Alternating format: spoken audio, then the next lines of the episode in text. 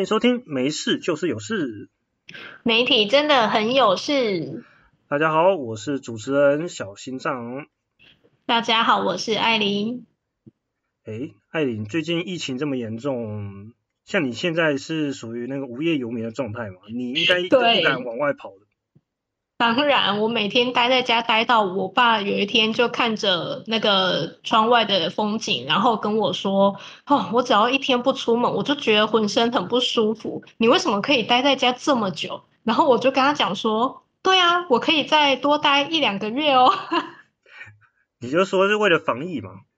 就直接自己在家隔离这样。哎，这也不错啊，不像我们 现在身边都很多人确诊，然后呢？都很麻烦，然后上班也麻烦，这样的。虽然我现在也在那个 work from home 啊，生平第一次 work from home，之前的公司是不会有这种事情发生的。之前好像不太允许可以在家工作。嗯，可能就是传统和新现新创的感觉。可是像艾琳，你都在家，你都在做什么？我怎么好像听你好像最近很像在迷哪个日本明星哦？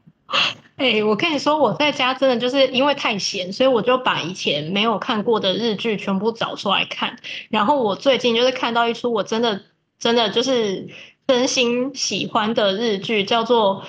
呃，如果三十岁还是处男，似乎会变成魔法师，就是一个很中二的名字，但是它真的太好看了，而且里面的男主角真的是怎么可以这么帅，真的是完美到我觉得。这个世界怎么会有人长得这么完美？第一次发现吗？以前都没有吗？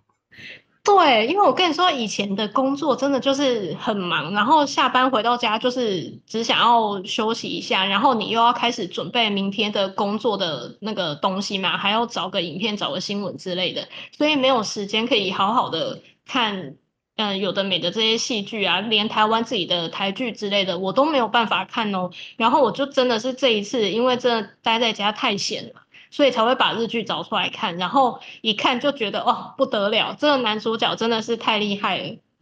我跟你说，就是魔法师里面的那个。演黑泽这个角色的叫做丁田启太，哎，他真的是太完美了。我觉得怎么有人可以身高这么高，就是他一八三，长这么高，然后身材这么结实精壮，然后那张脸又这么精致，真的是帅到我觉得这太不可思议了。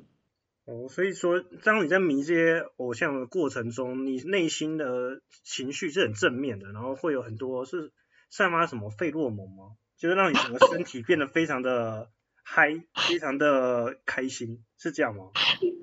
你用一个很震惊的声音在讲这么一个热血的事情，你知道超级矛盾的。有吗？我只是在好奇，因为我以前在读书的期间，我们会做一个叫迷群文化的研究，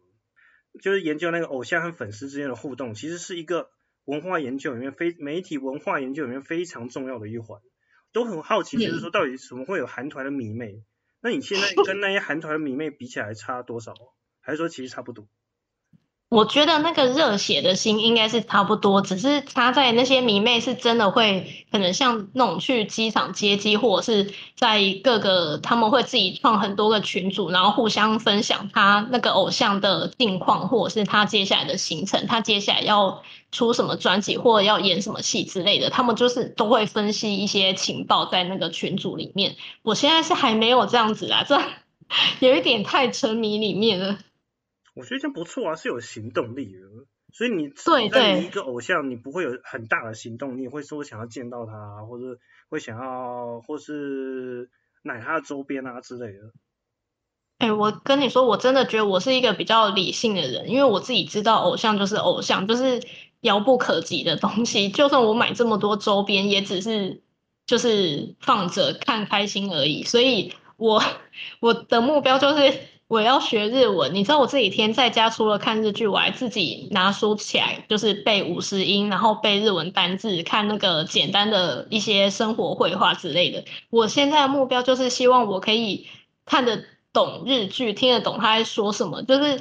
尽量可以不要去看中文字幕这样。你为了偶像去学日文，去练习日文，我怎么觉得？其实我自己以前也有过这样子的过去呢。不要看我刚刚讲那么理性，我跟你讲，你真的认为偶像见不到，对不对？对。我的偶像是见得到的，我是就是用行动力让他见到我，或是我见到怎么样？对，来讲一下我以前的真正的当那个算是迷弟吗？其实疯嗯狂粉，我可以称那个狂粉的那个心路历程。好，就我以前做 YouTuber 嘛，嗯，为什么会做 YouTube 呢？是因为我很喜欢，先从我很喜欢一位 YouTuber 开始。那那个 YouTuber 叫做大胃王木下佑香，那应该是在七年前了吧？应该要到六七嗯年前的事了。就是那时候台湾还没有 YouTuber 这个文化哦，然后就有几个嗯日本的 YouTuber 很有名的 YouTuber，他们会有一些粉丝翻译中文。那我以前就就很喜欢看大胃王的节目，他是一个表在节目里面表现没有那么突出的，可他自己跑来当 YouTuber 之后很红，然后很快就破百万订阅啊，很快就有很多人在看他，然后他又吃了几次台湾的食物啊，台湾的网友超爱啊，那时候可能是一六一七年是他最红的时候，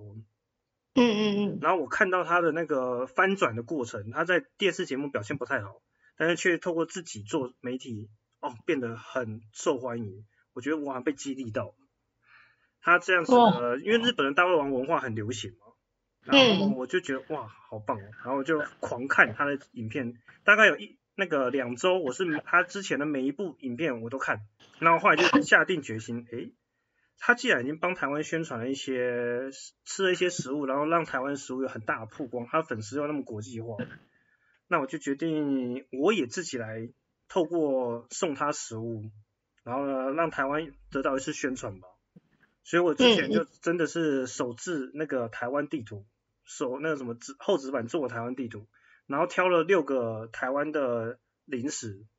可以寄到坐飞机到日本的。像是台北是挑凤梨酥啊，台南我是挑那个牛轧饼啊，然后寄过去之后呢，他还真的拍了影片，然后他还介绍我这个粉丝超贴心的，然后还给他玩这么好玩的游戏，那时候我就超开心的，然后就更狂粉了，更迷他了。哎、我必须说，我看到你给我看的那一集，就是他开箱你寄给他那些伴手礼那一集啊，我真的是觉得你怎么可以这么用心？就是那个地图做的很，我觉得对我来说很精致，因为其实我是一个不太会做手工艺的人，所以我看到你做那个东西，我就觉得天哪，你这真的很有心哎、那个企划好像搞了我一个月吧。对，接下来就是这一年之后呢，我还是持续在看他的影片，然后不时也有会 po 分享到社群平台去曝光他的新的动态啊。直到呢，嗯接下来他好像发生什么事情，他好像有一些感情上面有一些问题，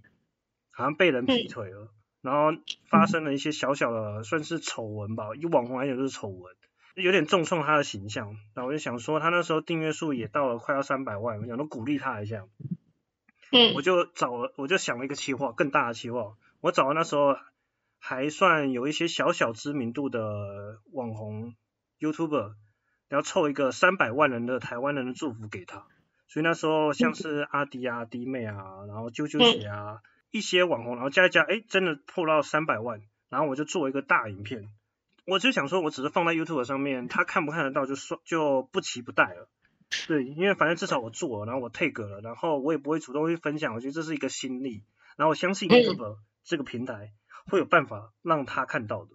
没想到这么幸运的，就是影片发不到一小时，不知道是我们的粉丝，他的粉丝看到我的影片之后去分享给他，还是 YouTube 平台就推出去了。他马上就看到，一小时之后他就转发我的影片，放到他的推特，放到他的 IG，然后也在我的影片下面留言。哎、我真的跟他互动到了。他有认出就是拍那一部影片的，就是当初寄伴手礼给他的吗？这我不确定哎、可能那个那时候我有一位，他那时候有个翻译，我跟他很熟，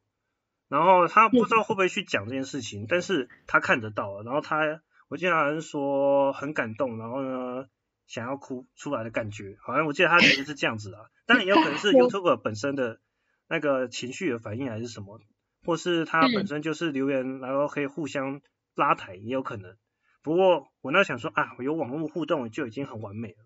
只是没想到呢，还不止这样子。然后就大概在迷了大概快一年多的时候，一年半的时候，今接下来我们这期节目，今天光是讲这个前言还是讲很久，没关系。接下来我们这期节目，接下来我们这期节目后面会提到了一个人，他办了一个活动，然后邀请了他来台湾，邀请了木下佑香来台湾。他第一次来台湾，我如何把握这个机会？说不定我可以见到他本人啊。嗯我抱抱着那个半信半疑的心心态，就问了那个有一直协助他的翻译，结果翻译呢就去帮我问了一下他，因为那个翻译本身就要跟木下佑香约吃饭，结果没想到那个翻译就说，哎、你可以一起来吃饭。怎么这么好啊？对，没错，所以呢，我最后就居然我跟偶像吃饭哦，一起吃饭哦，他是大胃王，我跟他一起吃饭哦，我跟他最受欢迎的领域做嗯同一件事情。哎、所以他私底下吃饭真的也会吃这么多吗？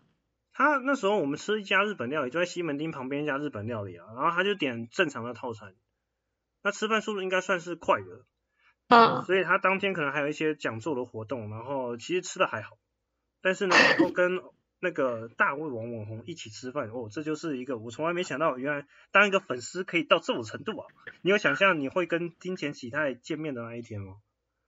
当然没有啊，怎么敢想？完全连想都不敢想，好不好？而且，哎、你要真的坐在他旁边跟他吃饭，你那天应该很紧张吧？嗯，我那时候我真的是讲，我都不知道我讲了什么东西，而且我还是学一些中，我觉得是英日夹杂。然后日文好像也没有讲说什么，我好像是用英文跟他沟通，但是他好像英文也还好，所以就也是有点困难呢、还要有翻译在，还要有翻译在。嗯，然后你在学日文，还记得我那个记拼图的那个日文？对，没错，他也真的激起了我去学日文的心。我那时候正在学日文，那我就尝试自己写一封日文书信，嗯，他才愿意那个看到这封信，看得懂那封信之后，才愿意把它拍出来。对，你看，就是偶像就是这么的正能量。我觉得你的故事听起来比较真的就是很有实践力耶。你跟那一些韩团的迷弟迷妹们一样的程度，哎，真的是狂粉哎。我觉得可能这也某部分就是为什么我会喜欢媒体吧。其实媒体他们真的是会想要去造神啊，或者捧一个偶像啊，他们真的也会这样做。尤其是现在这个网络媒体这么追求声量的一切，真的是蛮夸张的哦。你有没有觉得最近这一两年到底是这些网络台湾的网络媒体到底是捧了红了谁啊？捧红了又黑掉了谁？像前阵子最红的应该就是什么连千亿嘛，什么勾起心中的恶，还有那个啊，凤梨叔叔啊，嗯，然后什么邓家华，最近还有廖老大，对不对？对，可是他们是真的应该被捧起来吗？我觉得应该是说他们会有各自专业的那一个部分，譬如说像廖老大就是专业在赛车嘛，然后凤梨的话，可能他很厉害的，就是呃做卖东西，他就说自己是商人嘛。那连千亿的话，这个我是比较不解啦，我是觉得一个，哎，这样讲会不会被盯上？就是就是我其实真的是有点不太解，就是他一个可能平常形象不是很 OK 的人，然后 怎么会有办法被媒体就是捧出来？这种乱象，所以很多台湾的一些乐听众看到真的就觉得烦，看到就觉得烦，然后看到就觉得反感，就是这就是台湾民众认为媒体最有势的一块。他们这其实连我们这些媒体的前从业人员也不太能理解。对啊，就觉得为什么要一直这样报他？嗯，不过呢，撇开台湾人，大家比较熟，语言比较相通，甚至台湾人还会去造神外国人，就像 印度神童，想必我们一定，不论是我们这些媒体从业者，以及各位乐听众，应该近一年听到都烦了吧？对，真的，尤其某几某几家真的是真的很爱报道他，然后网络媒体就是各种文章新闻都有，就是一直会写他又预言了什么啊，然后呢，他又预言说什么会有一次什么大爆发什么之类的，就会用一些比较耸动的字眼去把他的预言说出来。那我就觉得，嗯，真的是有必要这样子吗？有没有必要？其实不知道，说不定印度神童那个就这位印度神童叫阿南德，相信大家其实应该不用我们讲，其实大家都知道名字叫什么了。对他甚至在预言的时候，好像也没有真的是预言那么夸张，就是几月疫情会大爆发，嗯。什么股票会大涨啊，什么就大跌啊，什么比特币会消失啊，什么之类的，好像没有讲消失啊，就是哪一个哪一个那个虚拟货币会崩盘啊，然后哪边会有天灾啊之类的。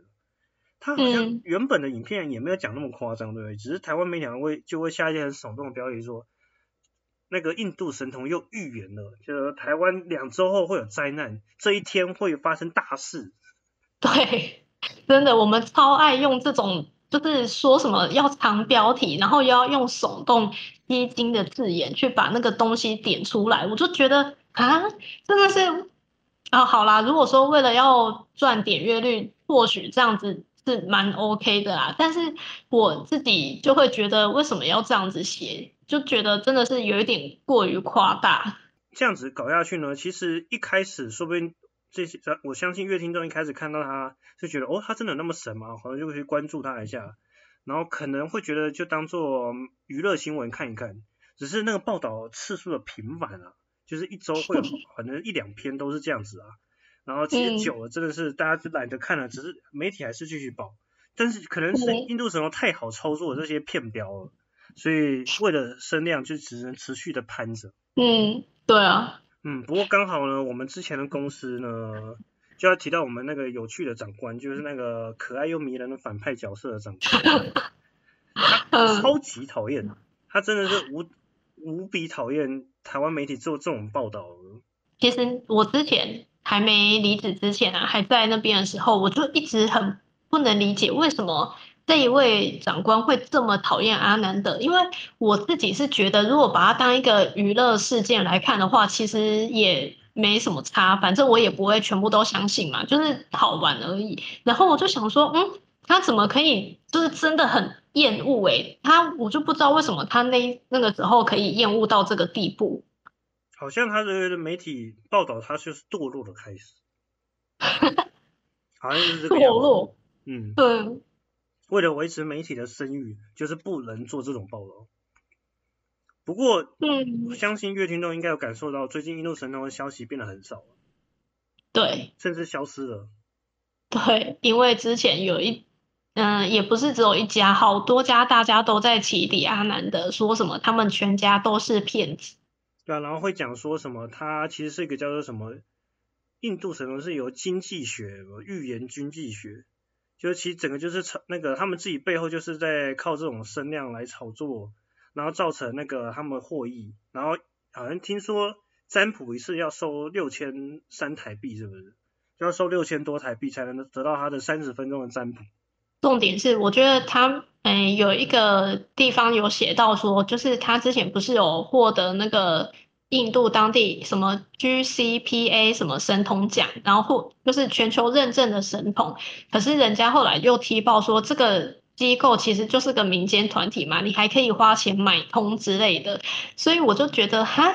这个也太扯了吧？那代表阿南德他家本身其实是可能财力蛮雄厚的，所以才可以花钱去买通这个机构来捧红阿南德成为神童、欸。对啊，所以这样子的乱象呢，当他那个被踢爆，也是才这些网媒去踢爆的呢。然后踢爆之后，把他批的一文不值，当初多爱，然后批那个当他觉得要舍弃的时候，又批的如此的一文不值，好像都是他自己把自己搞得红起来，然后自己又把让自己走下神坛，好像媒体都完全不用负任何责任。对啊，可是我觉得以媒体从业的这些人来讲的话，他们应该会觉得说，哦，我就真的只是把它写出来、报道出来而已啊，是你们自己要相信的，所以本来就关我屁事。这样，我觉得如果你今天站在写这些东西、写这些文章的媒体从业人员的角度来看，他们心里或许会这样想。哦，真的是这样子吗？嗯，对，我觉得有一些或许会。不过这种追求声量，那个然后呢，让一个人造神一个人，然后又让一个人走下神坛，其实台湾网媒也，或是台湾媒体也早就做过不止一次了。其实，在更久之前，也还有一些更经典的例子，就像我们最近一直在提到印度神童阿南德，其实大家都会想说，其实现在一他已经下神坛了嘛，但是还有一个人把这个神童的名号抢走了，把自己当成台北神童。对，然后呢，他也不是媒体在造神哦，他好像之前就他是之前被造神的人物，那就是柯文哲嘛，他之前就是曾经被媒体造神的人，然后呢，好像是随着他政治立场的摇摆啊，还是什么，然后好像逐渐的声量下滑之后，就掉了下神坛，就大家不再去追着他麦克风烤肉架，就可能就是会报道他而已，就不会这么的疯狂。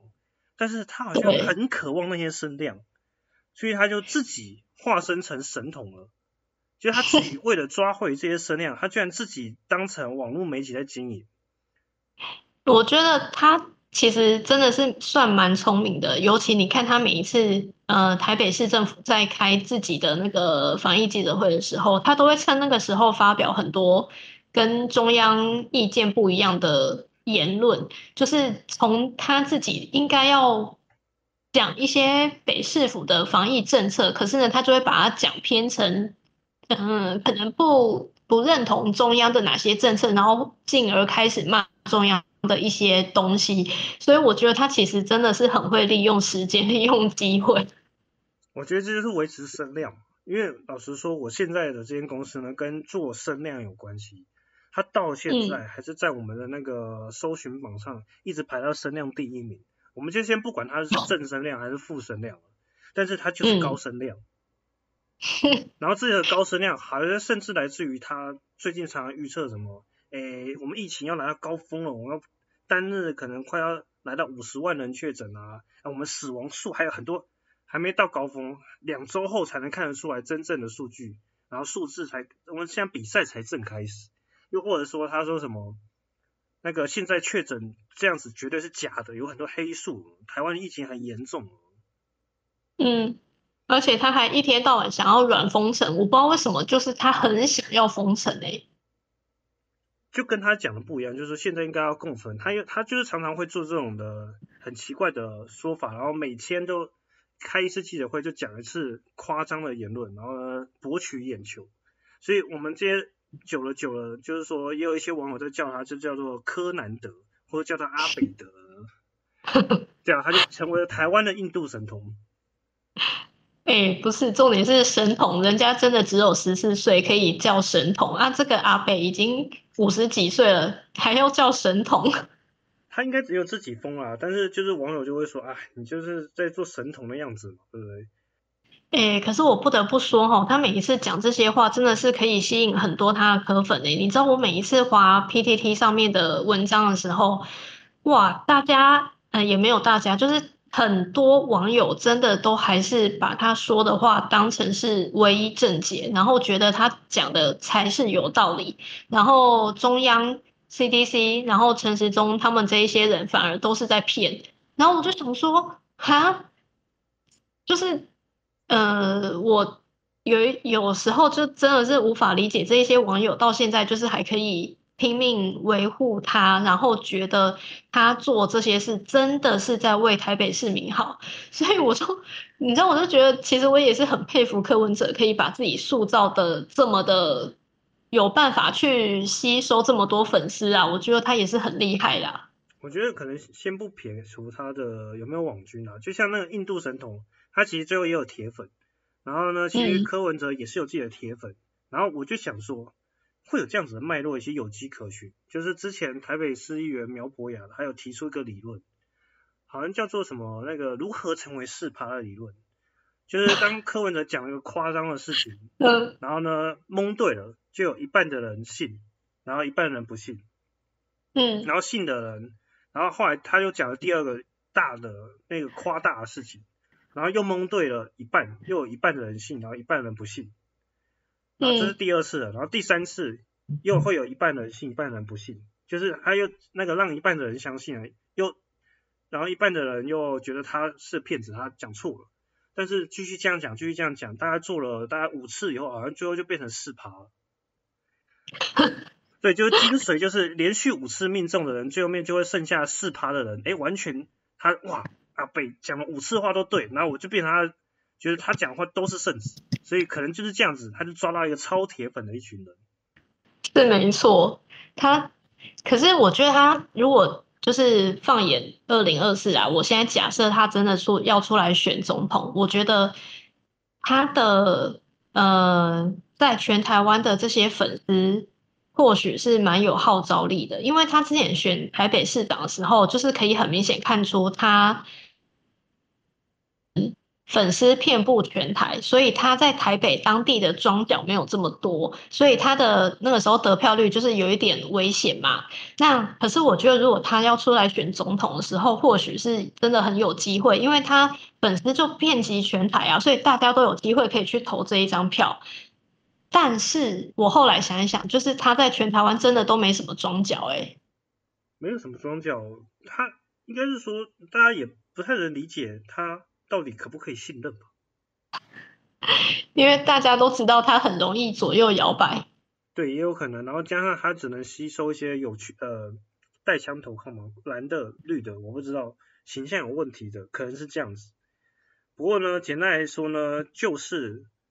台湾有一个喜欢自己造神的，让我那个媒体必须去报道的人存在，所以就甚至媒体那个少了一个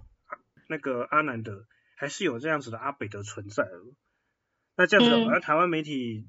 会持续制造这种让社会混乱、民心浮动的报道，还已经是无法避免的那个现况，也很难改善。那现在应该怎么办？我觉得其实。你要让媒体改善，就只能从乐听人下手。因为说真的，在现在这个时代，大家都是为了要赚钱。那你这些文章有？这么多人看，那他就会有点阅率嘛，然后有点阅率，他就能赚钱啊。所以为了要赚钱，他们一定会继续写。那如果我们都不去看的话，不去点，那代表他们没有办法赚钱，他们才会开始想说，那要是不是该找别的东西来写，他们才会放弃这一块造神的这个东西。所以我觉得，嗯，这这真的是很难很难。改善这个现象，除非先让他们，除非先让媒体没有钱赚，他们才会去找别的路线，就是这样。所以我觉得，嗯，我们自己越听人边骂的同时，就是都不要点进去，你就看到那个安南德之类的那个文章，就不要点，他就不会有点阅率，就不会有流量，他们就不能赚钱了，他们就知道说下一次不要再写安南德了。我觉得这比较实际。对啊，所以就是看到这种文章，我相信。很多人会被激起情绪，然后就去留言骂你又在报这种烂东西。当你去留言的时候，你就增加他的触及率了。对，对，真的就是现在社群讲究一切都是互动，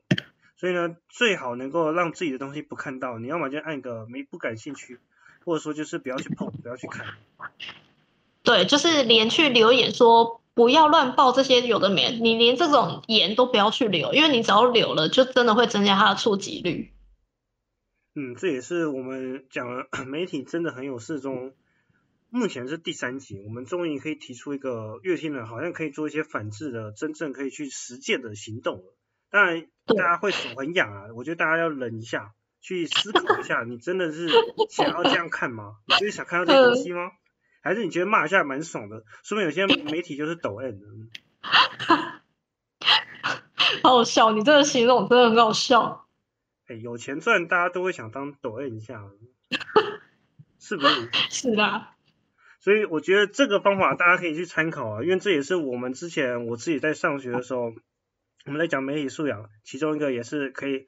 实践的方式，就给大家做一个参考。那我们今天就是在聊我们的自己的偶像的正能量，然后再聊一些媒体的追星造成偶像的负能量，不知道这样子正负得正。正负得 负，大家是觉得更狱卒吗？还是说其实会觉得，哎，好像看到一些曙光？我觉得大家会直接把它分两边想，偶像是偶像，造神是造神。哦，就是有些人根本就不应该成为偶像。对，对啊，其实这也是很有趣啊，因为我相信在现在在听的人啊，应该也蛮多人都经历过追星的时代嘛。那我们追星的过程中，也要思考一下，这样子做，你追的是对的吗？还是你追的不是对的呢？嗯，嗯，对，大家自己回去慢慢思考一下吧。我觉得我们今天就是先探讨到这里，因为我们这跟你说，我们真的聊的太震惊了。哦，太震惊了，就笑吗？好，那不管怎样呢，就是。接下来呢，我们再继续带来一些有趣的主题，包含包含一些为什么你会常常看到他在上新闻，然后不只是安兰德啊，不只是我们刚刚提到什么廖老大之类的人，还有一些人他这种值得报吗？这也能是新闻吗？我们现在可能会去聊这样子的主题。那我们今天这期节目呢，就先讲到这边。那我是小心脏，我是艾琳，我们下次见喽，拜拜，嗯，拜拜。